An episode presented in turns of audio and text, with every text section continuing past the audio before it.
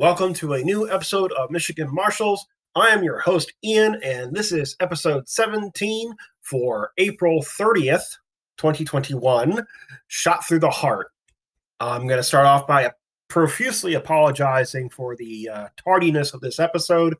Uh, real life kind of caught up with me, and I lost track of time as as you do. So I'm going to try and make up for the lost time by talking about the painting challenge and some developments in the local community, uh, some games that I got to play, uh, some welcoming of new players to the group, and rounding all that out, I'm going to talk about Lilith Hart and her Dead or Alive posse, hence the name of the podcast episode. So, without further ado, let's get started and talk about the painting challenge. Now I know it's been a while, and uh, a new painting challenge has indeed started. So the theme for quarter two of 2021 is third time's a charm. So the requirements for this challenge are to paint three models of a sing- from a single faction of your choosing. What I mean by that is if you paint three lawmen models, three outlaw model models, uh, three ships from the um, Commonwealth of Russia or Russian Commonwealth. You know, as long as they all belong to the same faction, they don't even have to belong to the same unit. As long as they're this a single faction, you're good to go. So, let's take a a hex uh, example. So let's say you're painting the Third Man, a Wendigo, and Kali. That's legit because they're all hex models. Or to continue with the dystopian wars example, let's say you're you've got a bunch of the old Spartan miniatures laying around that you're trying to get painted up, and you've got a bunch of FSA uh, destroyers. Paint three of those up, you're good.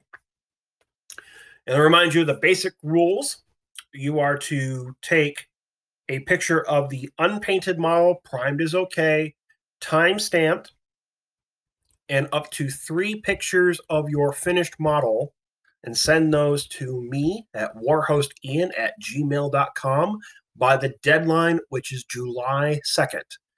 Um, depending on how things fall, we may fudge that number a little bit because it'll be summertime and people will want to be out and doing things. So early July ish, but we're going to try a hold to July 2nd as the deadline. So hopefully we'll get some people getting some paint, uh, some paint on their models, and I get to look forward to seeing all those awesome submissions. And um, oh, the one thing to remember is you got to rename those pictures. Rename them with your name one, your name two. Uh, your beginning picture could even be named your name primed as long as there's some way to identify you when I create the gallery on the Facebook page, you are good to go. And finally, there are prizes. There are prizes for, for you to participate in this. Uh, the overall winner will get a posse box or a fleet box of their choosing, while the fan favorite will get a legendary unit or a hands unit of their choice. So um, I will be going through our friendly local game store, Bastion Gaming, now to get those particular prizes. Um, so there may be some delays depending on how fast they can get stock in to get those out to you. Um, but my goal is to get them to the winners before the start of the next challenge. So that way you can take pictures and show, hey, I won this thing in this challenge. So, with that being said, that kind of wraps up the painting challenge. Um, if you have any questions, you can reach to me on the uh, on the email at warhostian at gmail.com, or you can post in the local Facebook group, or you can talk in the Discord, which I'm going to segue into right now. Now, when I first started building the Wild West Exodus community here in the Michigan Great Lakes area, I created a Discord channel for everybody to kind of hang out and participate. Well, it hasn't been used much because um, most of the conversations do take place over Facebook. on on the Facebook page. But that being said, I am planning on being more active on that Discord channel. Uh, if you need a link, I believe I have shared it on the Facebook page a, couple times. If you don't, if you don't have it and you can, and it doesn't work, let me know and I'll I'll get you a working link. But yeah, uh, whatever gets posted on the Facebook page in terms of events and announcements, I will try to mirror on the Discord channel as best as possible. You know, because sometimes there's a translation error between Facebook and, and Discord. Yeah, is what it is. But yeah, um, the whole goal there is to just talk about the game, organize maybe some local play events. You know, hey, uh, or something along the lines of, hey, I'm going to be at Gatekeeper or Golden Rhino or whatever your local store of choice is. Is anybody in the area want to pick up a game instead of having to go through the hassle of uh, making a Facebook post? And you know, sometimes that's more of a pain than than it's really necessary. So yeah, uh, definitely check out the Discord channel. Um, hopefully, we'll just have a rolling discussion of whatever we want. There are channels for uh, hobby and WIP uh, for you to show off what you're working on. To touch back on a painting challenge, I do not care if you share your work in progress pictures before the end of the deadline. I know there are some other challenges that kind of work the same as ours, and they say don't share before uh, the end of the contest. But we're such a small community, it doesn't really matter at this point. If we continue to grow, um, yeah, that might become a requirement, but so far, don't worry about it. Yeah, and there'll be, you know, you can ask rules questions there. You can ask about list building. Uh, if as long as it's related to Wild West Exodus or Dystopian Wars, or uh, hopefully in the future, um, oh, Firestorm Armada. I almost blanked on the name there. Uh, yeah, the, the discussions will be open there. So far, I haven't had the necessary the necessary uh, requirement to split up discussion into the different games. I'll leave that to the official Discord and the unofficial fan one. So for now, it'll just be a uh, kind of a mixed bag of everything that we got going on here in the Great Lakes State. Moving on, moving on from the Discord, uh, we're going to continue to talk about community building and events. Uh, first off, uh, a lot of you probably saw my Facebook post saying that FlintCon 2021 has finally failed its quick in the dead roll, to put it lightly. Um, the powers that be have decided that it is not safe to have such an event at this time, so the event has been canceled. I was really looking forward to hosting some uh, gunfights in the Weird West with you folks. But alas, it was not to be, and we'll have to wait a little longer for a bigger event such as that. I'm hoping Michigan GT happens without a without a uh, any hiccups, as it were. Um, from the mess from the discussion that I've seen recently, there are plans to have it at full capacity. Uh, we'll see how that pans out, but I'm hoping to run a, turn a gunslinger tournament there for for everybody. But uh, once again, that all depends on what the uh, what our leaders say and how they how the virus decides to uh, mutate or affect us all. Sorry. Um, moving on, in place of FlintCon, Bastion Gaming Center in Bloomfield Township has been kind enough to allow us to hold a open play and demo event at their store on the same date, which is May 15th. So if you're in the area or you want to take a little bit of a drive, come on over to Bloomfield Hills or Bloomfield Township, sorry, and uh, come play some Wild West Exodus. I will have tables available. Um, I will try to accommodate as many people as I can um, within limits of the store. And the store will also have Wild West Exodus in stock. Uh, they are the only store outside of Golden Rhino that have actually taken stock of Wild West Exodus.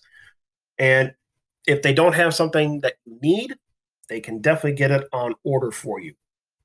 So exciting news there. But yeah, the event will be mostly just kind of a hangout, throw some dice, you know, shake some rust off if you haven't played in a while, and uh, just have a just have a day of a fun shooting in the Weird West, as it were. So looking forward to that. If you know anybody that has an interest in the game or was uh, kind of curious about it and wants to see how it plays out, definitely bring them along or urge them to come because uh, we're uh, our little community here is growing ever so slightly after the uh, the break the great shutdown of 2020. And with that being said, I would like to uh, welcome two new members to the community, uh, Matt and Jeremy. You folks know who you are, uh, that are slowly looking to become part of our local play group. Jer- uh, Jeremy, I don't know what he plays yet, but Matt has expressed interest in Warrior Nation and Lawmen. So we got another Lawman player in the area. So thumbs up to that. So cool. Welcome, guys. I hope you guys have a good time. And uh, yeah, it's fun to have a growing community after the craziness that was last year. So let's see what else is going on. Uh, yes, resuming play. Uh, the powers that be have decided that it's okay for us to have in-person gaming. Um, I'm sure that's not news to a lot of you, but you know, you never know. Uh, so I'm resuming uh, our every other Tuesday uh, Wild West Exodus night, but this time it'll be at Bastion Gaming Center because they have been so kind to uh, stock the game and uh, show the community a little bit of good faith in uh, in bringing that game in. So for the time being, we will be at Bastion on every other Tuesday uh, for the foreseeable future, um, as long as things don't shut down again. and uh, I'm hoping to see a lot of you slowly as you feel comfortable uh, come back to uh, to play with us. Uh, and that being said, our next day for Wild West Exodus is this coming Tuesday, uh, May the fourth. May the fourth be with you all you Star Wars fans. So yeah, hope to see some of you uh, decide to come out and uh, throw dice. Um, moving on to the hobby table. Um, I've kind of sidelined my Golden Army project. Um, uh, it just happens. I get project ADD. I'll look at something that's been sitting on my table for years and go, "Oh, maybe I should paint that instead of that thing that I that I really want to paint.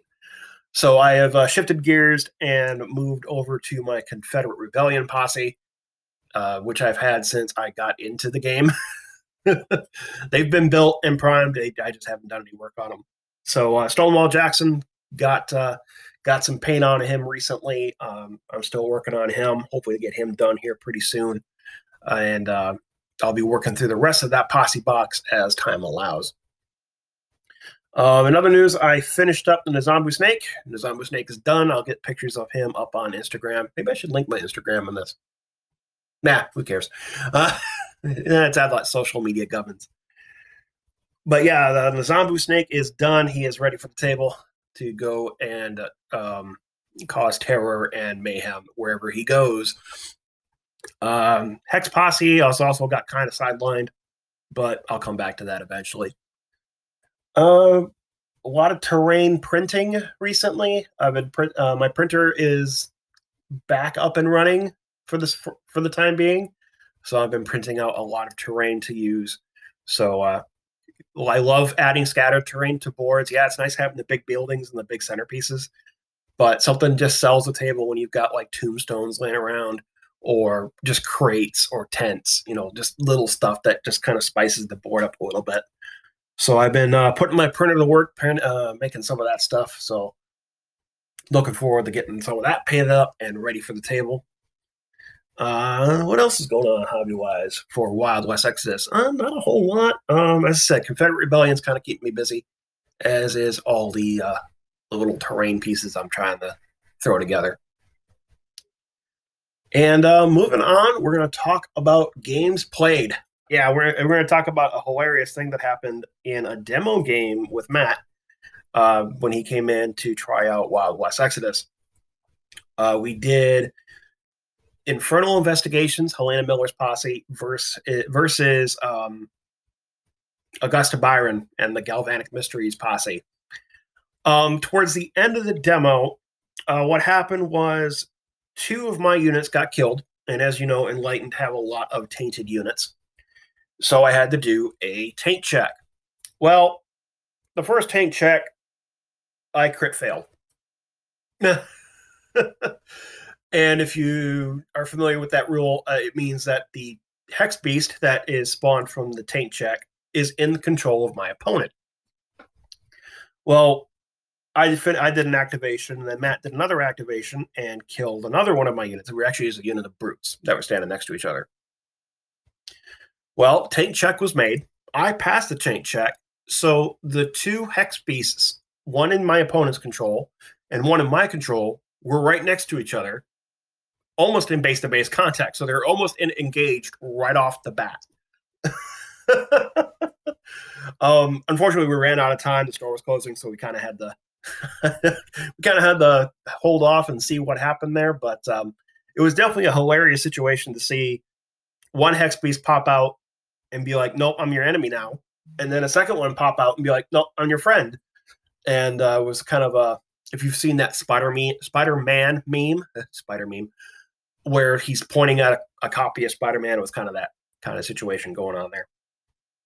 Um, two weeks later, uh, Matt and I played a game. Uh, it was Madre Perez's Faithful of Castilla versus versus Morgan Earp and the Armored Justice Posse. I got the floor wiped with me because um, Madre uh, Perez's posse is not. It needs something else outside of just the uh, mounted models to survive. But it was a fun game altogether. Um, I was bound and determined to lasso a UR31 heavy lawbot and f- failed at least once. um, but yeah, it was definitely a fun game, and I look forward to uh, playing some more conquistadors in the future. So I think that's all I have for hobby and games played. Um, so we're just going to roll right on into uh, the, the main topic, which is the Dead or Alive posse and Lilith Hart and her band of ruffians. and now, as I always like to do, I will start off with the lore of the posse. Um, these these guys actually have a pretty decent write up for them. So, without much delay, let's get right into it. And as always, this lore can be found on the store.wildwestexodus.com website. So if you want to go find it yourself, it's available. Doing time in jail is an occupational hazard when you're a bounty hunter in the Arizona territories. For Lilith Hart, not having spent even a minute of her life behind bars was a boast she made on a regular basis. Ain't till those Earp boys sprout wings they got a chance of catching me was a favorite of her favorite of hers. Those individuals who bring in criminals for bounty often flirt with legality, and Lilith Hart and her posse are no exception.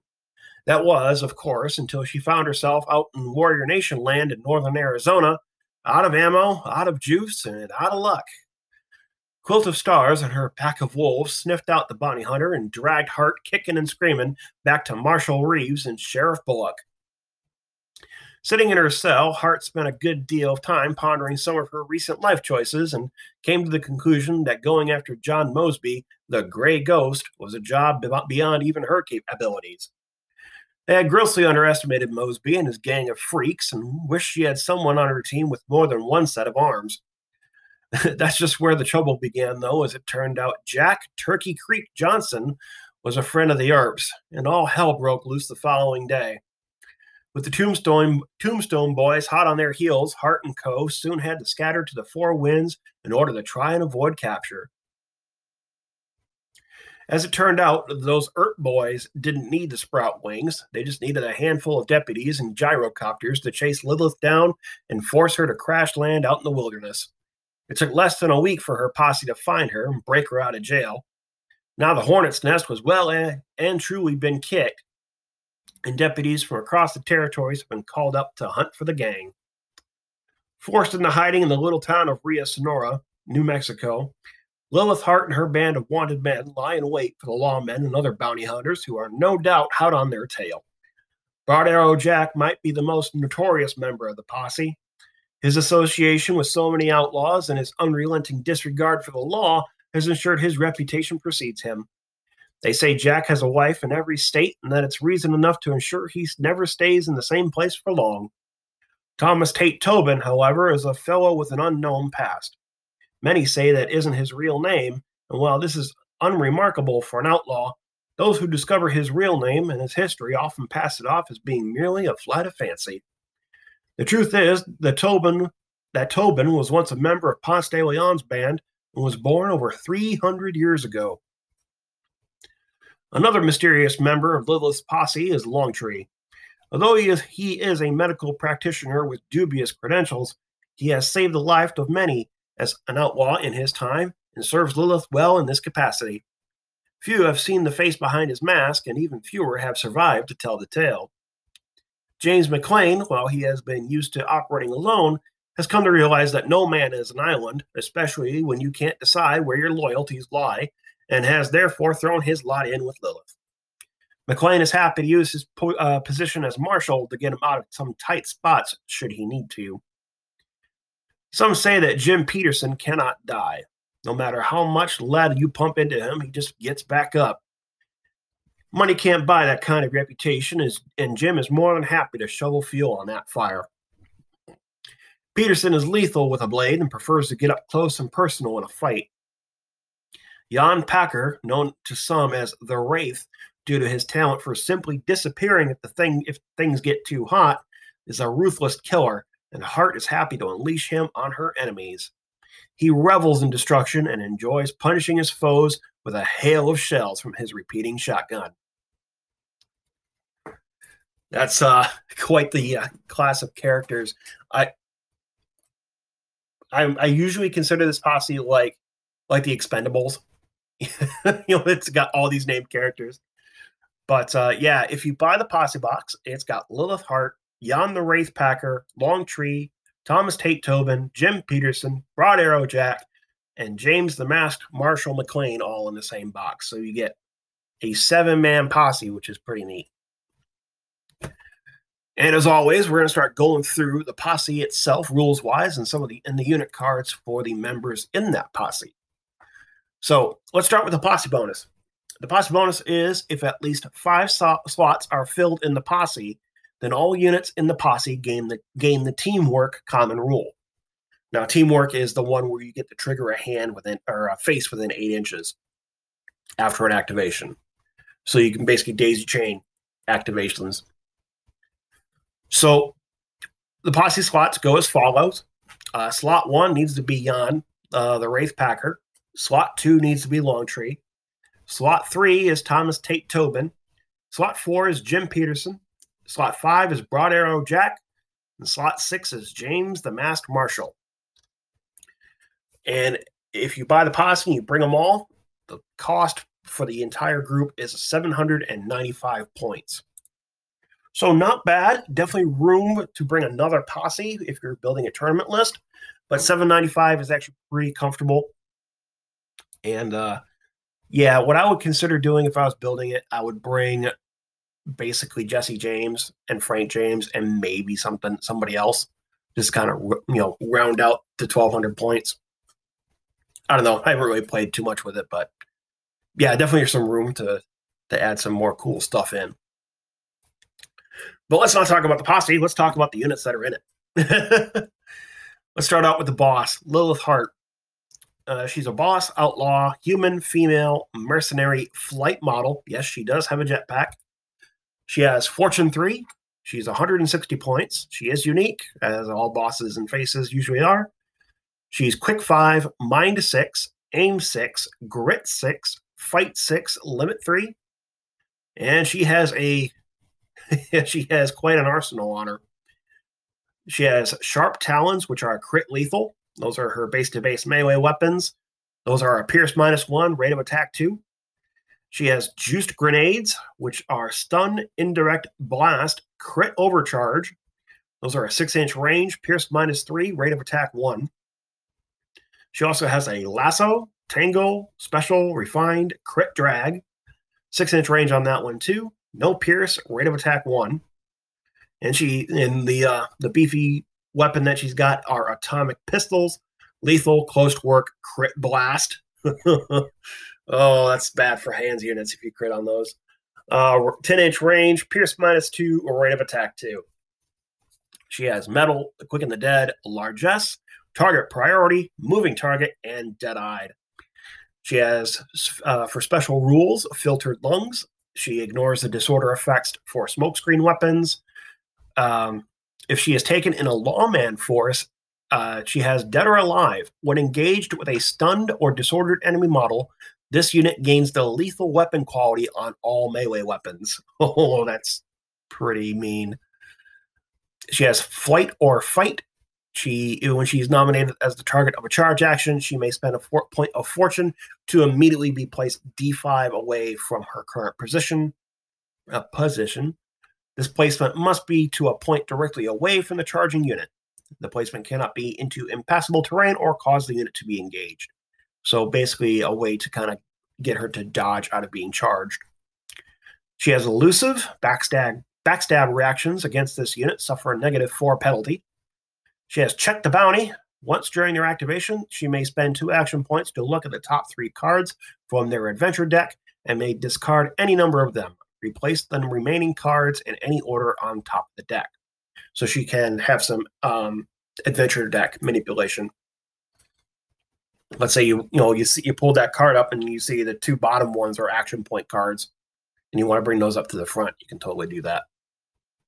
And finally, she has Quick Draw. Once per activation, if this unit successfully hits with a shoot action, it may make a second shoot action at the same or different target unit for one action point rather than two and the second shot may not be made with weapons with the heavy or complex qualities. She definitely wants to be up for, you know, kind of in the mid range,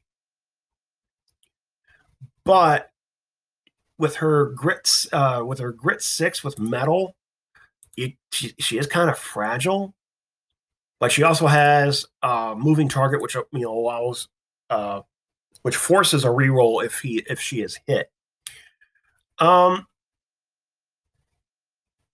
I think you can probably be safe trying to keep her in the mid range, try to keep her hidden, and use those grenades as best you can. And then as targets get softened up, go in with those pistols and start start going to town. And uh, use that flight uh, ability to put her where you need her. Definitely a cool model.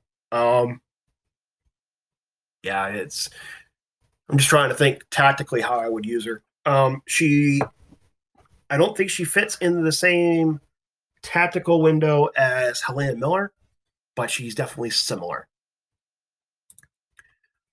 Moving on to Jan the Wraith Packer. He is a face outlaw, hex, lawman, human, male, mercenary, Confederate tainted unit. Uh, he is Fortune 1, 110 points, unique, he is quick five, mind five, aim six, grit six, fight five, limit three. His pistols have revolver fan, close work, 10 inch range, pierce minus one, rate of attack two. He's also armed with a blade, which has parry, uh, one inch range, pierce minus one, rate of attack one. And then he's got a revolving shotgun, ammo clip, linked, and torrent. Uh, pierce minus two, or rate of attack one. Oh, that's uh, just the thought of a torrent linked uh, weapon. For common rules, he has tough, the quick and the dead, target priority, and durable. And he has a whole load of special rules. So hold on. He's got dying breath, should this unit be destroyed, but not if otherwise removed from play. He can make a free combat action before being removed from the play area. He has stone cold killer, Anytime this unit destroys an enemy model, it receives an additional action point for this activation, but the limit still applies. He has Trapper, he can bring a booby trap, and he ignores the trigger detonation rule. He has Gun Down, unless using a weapon with the indirect heavy, blast, or torrent qualities. He does not suffer the negative four penalty to aim for shooting at an engaged enemy Furthermore, this unit does not hit a friendly engaged unit on a critical fail when making a shoot action against an engaged enemy unit. Oh, that's uh, if if you got somebody in melee and you really need to get that opponent off, you just walk up with your pistols and just gun down. he has Death Dealer. While he is engaged, each successful hit caused by this unit by this unit on an enemy unit they are engaged with causes a further automatic hit. It's kind of like brutal And if uh, he also has the if taken in a lawman force, dead or alive, where he gains the uh, lethal weapon quality if he's engaged with a stunned or disordered model. Oh, I forgot to up the model, the pictures of the models. I'll do that at the end. So yeah, he is your frontline fighter. you throw him up there and just have him go to town. Um, and plus, remember, he's tainted too. So if he dies, not only does he, um, well, let's see where, yeah, not only does he do dying breath, but he also has a chance to spawn in as a hex beast. So yeah, he is gonna be up front, taking names, doing your doing some heavy fighting for you. Up next is Longtree. Uh, he's your doctor. I'm just going to say that right off at the right off at the front. Um, he is a face outlaw, hex, warrior nation, human, male, mercenary, agent, dark nation unit. He has no fortune. He's 75 points, a bargain. He is unique, so you you know as all faces are. He's quick six, mind five, aim four, grit five, fight five, limit three. He is armed with a filleting blade, which is crit fatal, base to base range, pierce minus one, rate of attack one. And he has a drug pistol, which is stun, close work, disorder, crit fatal, 10 inch range, no pierce, rate of attack one. He has the common rules mettle, the quick and the dead, and target priority. And he has the special rules uh, sawbones. Any friendly unit, excluding this unit within five, may re-roll failed grit checks and he has no that has no effects on machine, artifact, or structure units. He has Savant. Once per turn, when activated, he may spend one action point for uh, the owning player to select and examine up to two random cards in their opponent's uh, hand of adventure cards. One of the chosen cards is discarded, the remaining are returned to the opponent's hand. So you can really kind of, let's say, you see that your opponent has interrupt card, get rid of it. So yeah, you can definitely mess with your opponent on that one. He has Enervate. For one action point, he may select a non-legendary enemy unit in line of sight within 12. The target must pass a mind check. If the check is failed, the selective selected unit immediately loses D5 fortune chip. So you, you have a way to strip fortune off of uh, faces that have it. And he also has filtered lungs, which ignores uh, smokescreen weapons. Um, yeah, he is a complete discount. He um yeah. Uh the other thing about that uh savant thing you can actually pull uh fortune you pull victory points out of your opponent's hand. Like if he's about ready to score like he's about ready to kill one of your units that he might have scored on you pull it out and see oh kill a hands uh, uh face unit with a shoot action. Yeah you don't get that. And um yeah, and enervate, you can use it to make opponents uh, vulnerable, but the real thing is that drug pistol. Yeah, drug pistol is great for adding uh, uh, condi- negative conditions to opponents. So he's definitely more. He is your support character. I would try to protect him so that he can kind of do his thing. But nah, he is a bargain, and he has the chance to keep your dudes alive, which is always good in my book. And as I said, we'll talk about the models at the end. Next is Thomas Tate Tobin, the Conquistador. he is a, a, face outlaw, hex, lawman, human, male, mercenary, conquistadors, agent, tainted unit, second tainted unit in the posse. He has one fortune. He's 125 points. Unique. He is quick five, mind five, aim five, grit six, fight five, limit three. He is also carrying quite the weapons load. He has a basic melee weapon, uh, base to base, pierce zero, rate of attack one. He has a golden pistol, revolver fan, ammo clip, close work, 10 inch range on that, pierce minus two, rate of attack one. He has a lasso, which has tangle, special, refined, crit drag, six inch range, Pierce zero, rate of attack one, just like Lilith's. And he has a golden rifle, which has ammo clip. And that has a range of 20 inches, pierce minus two, rate of attack one. He has the uh, common rules mettle, the quick and the dead, target priority, and surefoot. For special rules, he also has Stone Cold Killer. He, uh, that's the one where if he kills an enemy unit, he receives an additional action point. If he also has uh, Dead or Alive, if taken in a lawman force. He has Headhunter. When he destroys an enemy model that has the unique special rule, he immediately gains a fortune chip. He has Trapper, which allows him to bring the booby trap and ignore trigger detonation. And he has Shoulder to Shoulder. Uh, he gains plus one grit while in base contact with another friendly model. He is, yeah, he's a frontline fighter. He's another frontline fighter. The rifle's great at range, but you kind of want him in the mid table. But he doesn't really have any other special abilities that are all around good. Um, they're more situationally useful. So I'd, I'd run Yan and Thomas together, kind of close. Not maybe put him base to base if you want to get that plus one grit on Thomas, but yeah, he's another frontline fighter. So I'd have them work work together, as it were. Next is Jim Peterson. Isn't there an actor by that name? Anyway,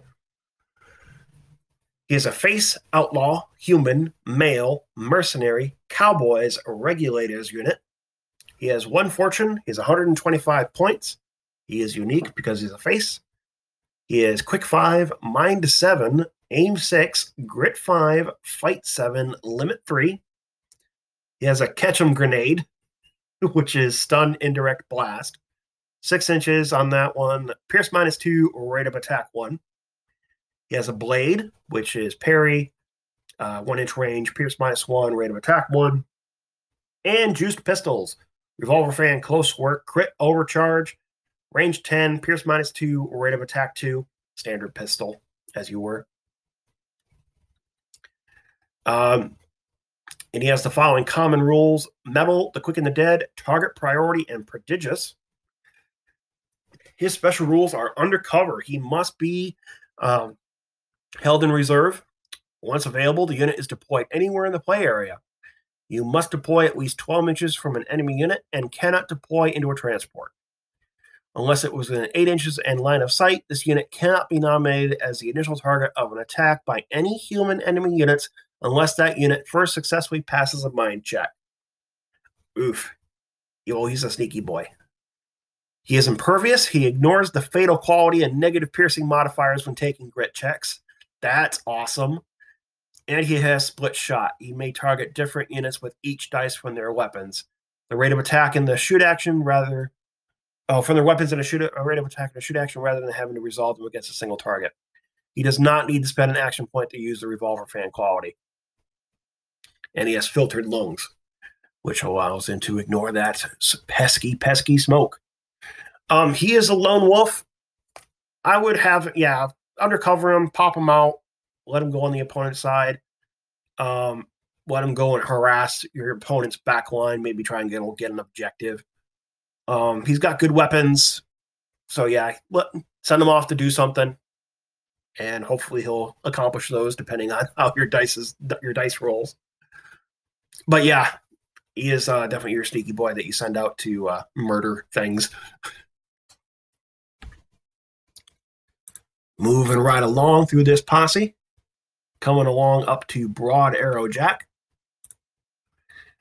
He is a face outlaw, male, human, nautilus, mercenary agent. He is one fortune, 100 points. He's unique. He is quick six, mind five, aim five, grit five, uh, fight six, limit three. He has he is carrying heavy fists, which are crit stun, no range, base to base, obviously from melee. Uh, Pierce minus one, rate of attack two. And he has a 4T4 heavy blaster pistols, um, which are revolver fan, close work, refined, displace, crit fatal. Oh, was, just saying that makes it sounds like it'd be fun to use. For common rules, he has the he has mettle, the quick and the dead, and target priority. Uh, for special rules, he has Gambler. When he's activated, he may discard their action card and draw a new action card from the deck. If it do, if he does so, the new card is applied immediately. The unit ignores their action limit for this activation. If the new card is equal to or lower than the original action card, then they receive the stun condition. So, you know, apt, aptly named. So you have a chance to get more action points or none at all. He has Treasure Hunter. He adds plus one to the adventure cards in the player's hand. And should he be destroyed, he you lose that bonus. He has for the ladies. Any model in the unit may add plus one to their grit, fight, and mind if they are within three inches of a female human model.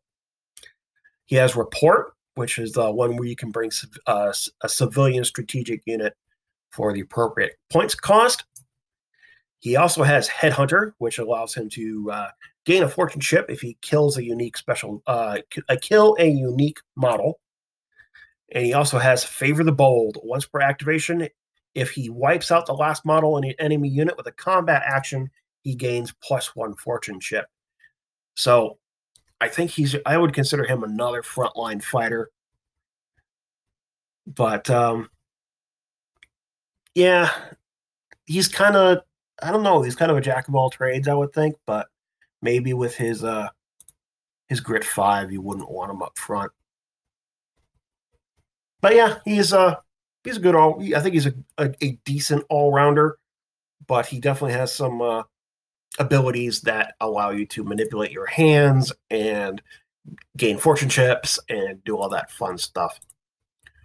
But yeah, don't get me wrong. He he'll probably kill stuff if you send if you know if he has to. But I think his his benefit comes from being able to do that uh, treasure hunter and uh, the fortune manipulation.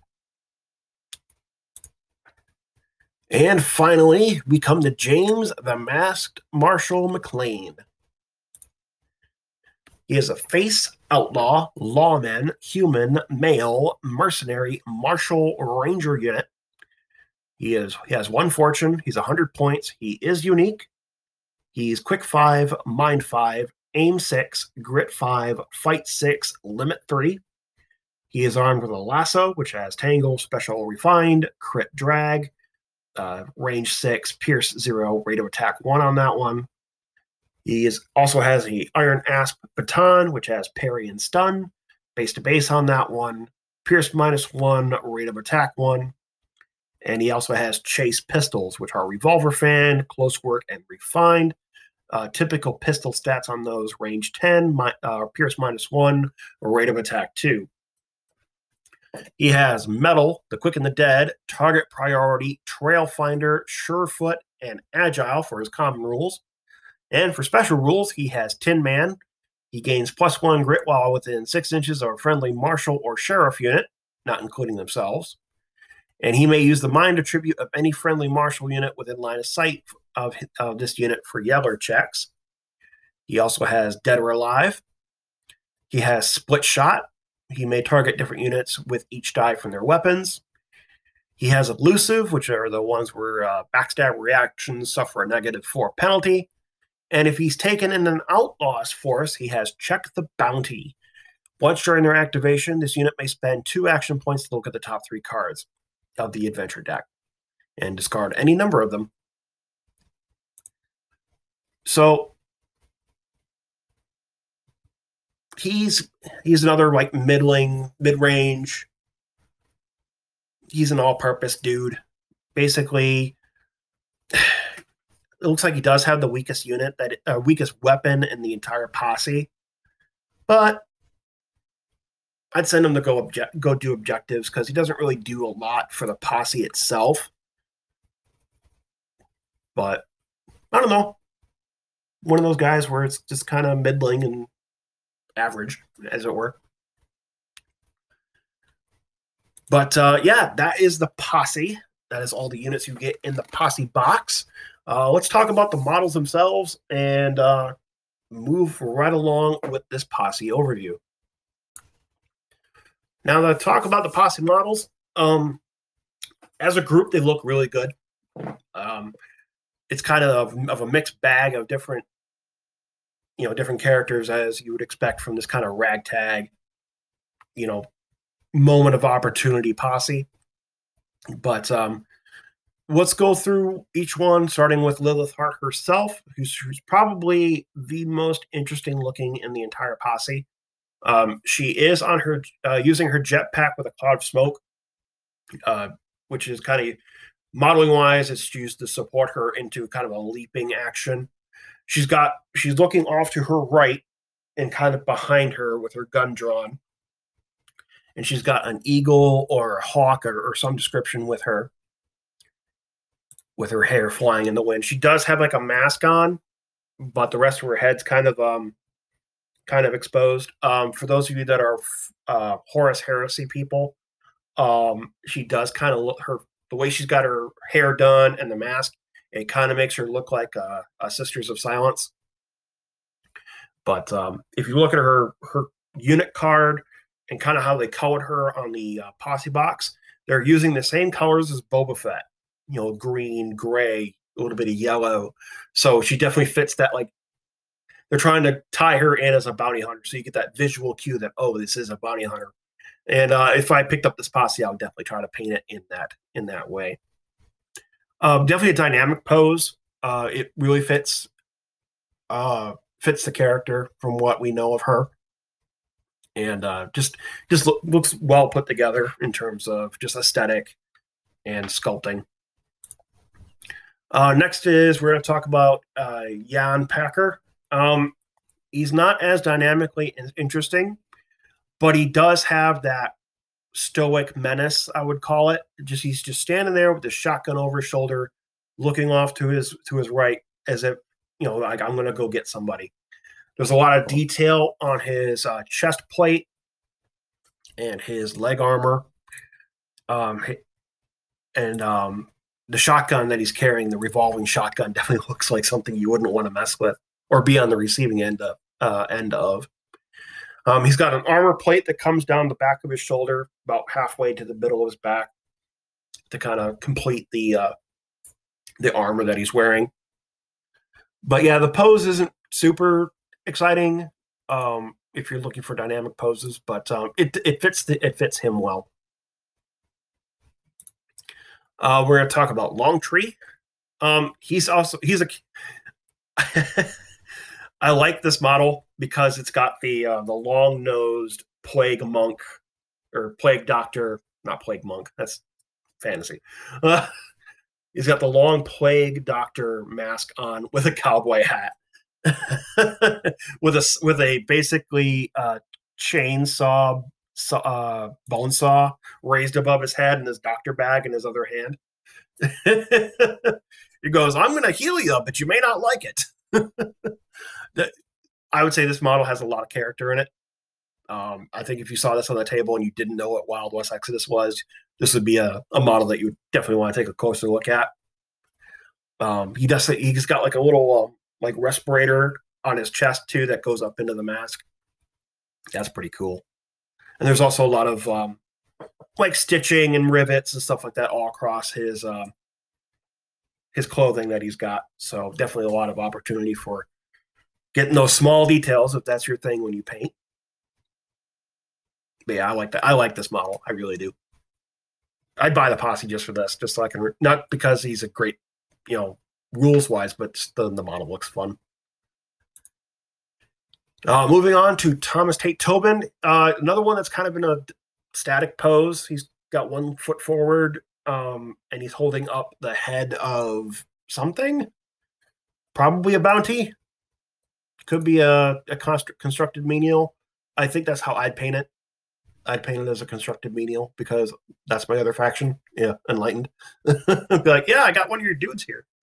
Um, he's got a he's got his rifle over his uh, shoulder, and he's got a big burly beard. Um, his armor has a lot of detail in it, a lot of um, curved lines and uh, inlays in it, which look really cool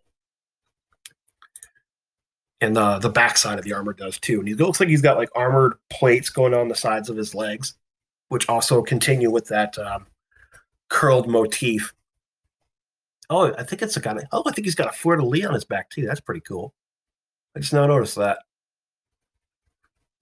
But yeah, he he sculpting wise, he looks cool. Pose wise, eh, is what it is. And next is oh, who is this guy? I can never remember names. That's Jim Peterson. There we go. This one is the other one that's also really dynamically posed. He's got his left foot up on a canister of RJ uh, 1027, and he's got his pistol leveled, ready to gun somebody down. He's got a knife in the other hand. He looks like he's ready to take a shot and then take off running again. Uh, totally fits his his rules. He's got a long uh, duster coat on with a um, kerchief, you know, kind of tied around his neck. He's got the goggles and the face mask and the hat. It just it the whole ensemble comes together really well. Definitely fits that Western steampunk feel that we're looking for in our favorite Wild West game. Um, he's got a pat. He's got um, some sort of canister, not canister. It's like a packet, not a package. Looks like a quiver almost. That's on his back. I'm not sure what that's for. Maybe his knife. Oh yeah, that's got to be for his knife. Never mind. I am not paying attention apparently. But yeah, this is the other model I really like out of this posse. the handgun just looks huge, which I'm okay with. I'm okay with oversized handguns in this game. But yeah, I like it. Um, yeah, the, the other thing is notice that because he because of his pose, because he's got um he's kind of using the um, RJ 1027 canister as something to kind of put his foot on. He does have an integrated base uh, with his model, so that's just something to be aware of when uh, for your modeling purposes. Now, moving on to Broad Arrow Jack. Um, he doesn't have a shirt on. Um, this is one that, yeah, he's leaning forward and he looks like he's shooting, but this one just, to me, it doesn't. It's like, eh, it's a dude with a gun. Eh. I hate to say that about any of the, eh, you know, any of Wild West Exodus model, but it's just a dude with a gun. but uh, that being said, the sculpting is really well done. Uh, you can see the scar tissue on his uh, on his chest. He's got like a um, some wrappings on his arm and maybe a bracelet on the other hand. Other hand, um, there's some detail in his um, holsters and the equipment that he wears uh, uh, on him, like all the bullet loops. That look pretty cool. Looks like he's got something like etched into his back too, like scar tissue that was put there. That's pretty cool so yeah, even though like overall, the you know at first glance the sculpt isn't really interesting, but when you start looking in the details, it starts popping out at you. And then finally, we've got Jim Peterson. This is the other model. I'm really not. Yeah, he's just kind of standing there with his gun out, you know, in in his right hand, like he just did a quick draw. But uh, it does fit the flavor of Wild West Exodus. He's got he's got a vest on with a lot of intricate detail in it. Uh, he's got his uh, he's got his tin star on and the mask. Yeah, pose wise, it's not. It's as I said, it's the other model that I'm not super super enthralled with, but uh, the little details kind of make up for it. And that that's kind of all I really have to say about the models and set themselves. Um, the posse is something I would very is somebody that's more and more drifting into outlaws territory in terms of what I play and what I want to see ran in my games of Wild West Exodus. Um, this posse is one I would definitely consider picking up. And as I mentioned at the beginning of the segment, I would buy this posse and uh, and use another posse to supplement it to bring it up to tournament standard. So, as I said, it comes to 795 with just the box. If I brought a second posse, I'd probably bring Jesse James's posse, which is Honor Among Thieves. Let's see what we can do here. I just bring base Jesse James. I bring Frank James, just basically right out of gunfight of Red Oak. That brings me to 1060. And I can bring a mercenary hands or another mercenary face unit. Um, let's do Raider Gunman. Let's see what that brings us. Five man unit of that. With a juiced Gatling gun upgrade. All right, cool. That brings me to 1200 even. That's what I would do. Um, I might, I might drop that upgrade as I'm just spitballing right off the bat here. Might want to drop that unit down and bring booby traps because I get benefits from bringing those in the main posse. Nah, drop the Raider Gunman. Sorry, this is live list building. Yay. see, that leaves me with 100 points. Let's see what we can throw in there.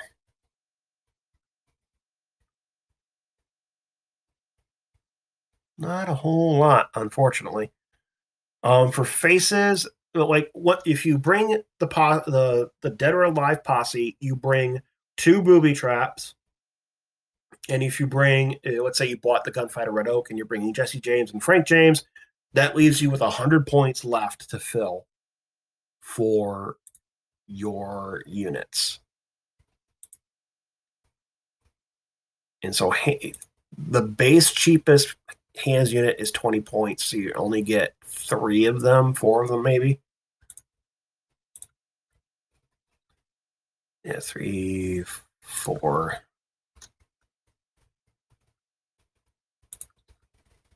Yeah, you could bring five cutthroats or five gunmen. I don't know. I require. I, would play around with some more, but if you want to get some hands units in here, uh, definitely bring Jesse James, Frank James, and some bandit gunmen just to kind of bring everything up to 1200 points. I'm not going to say this posse would be any good, but it's it's something to fill out to get you to that tournament standard.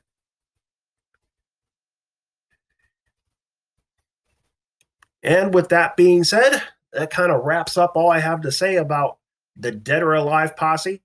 Um, as I mentioned earlier, it's one that's really interesting. It's got a lot of stuff that can bring with it and it leaves you some room to bring in some other toys if you uh, if you truly want to. So, with that being said, again, I apologize for the lateness of this episode, and I will try to endeavor to be back on a somewhat regular schedule for next time. Until then, roll those crits, and we'll see you in the next episode.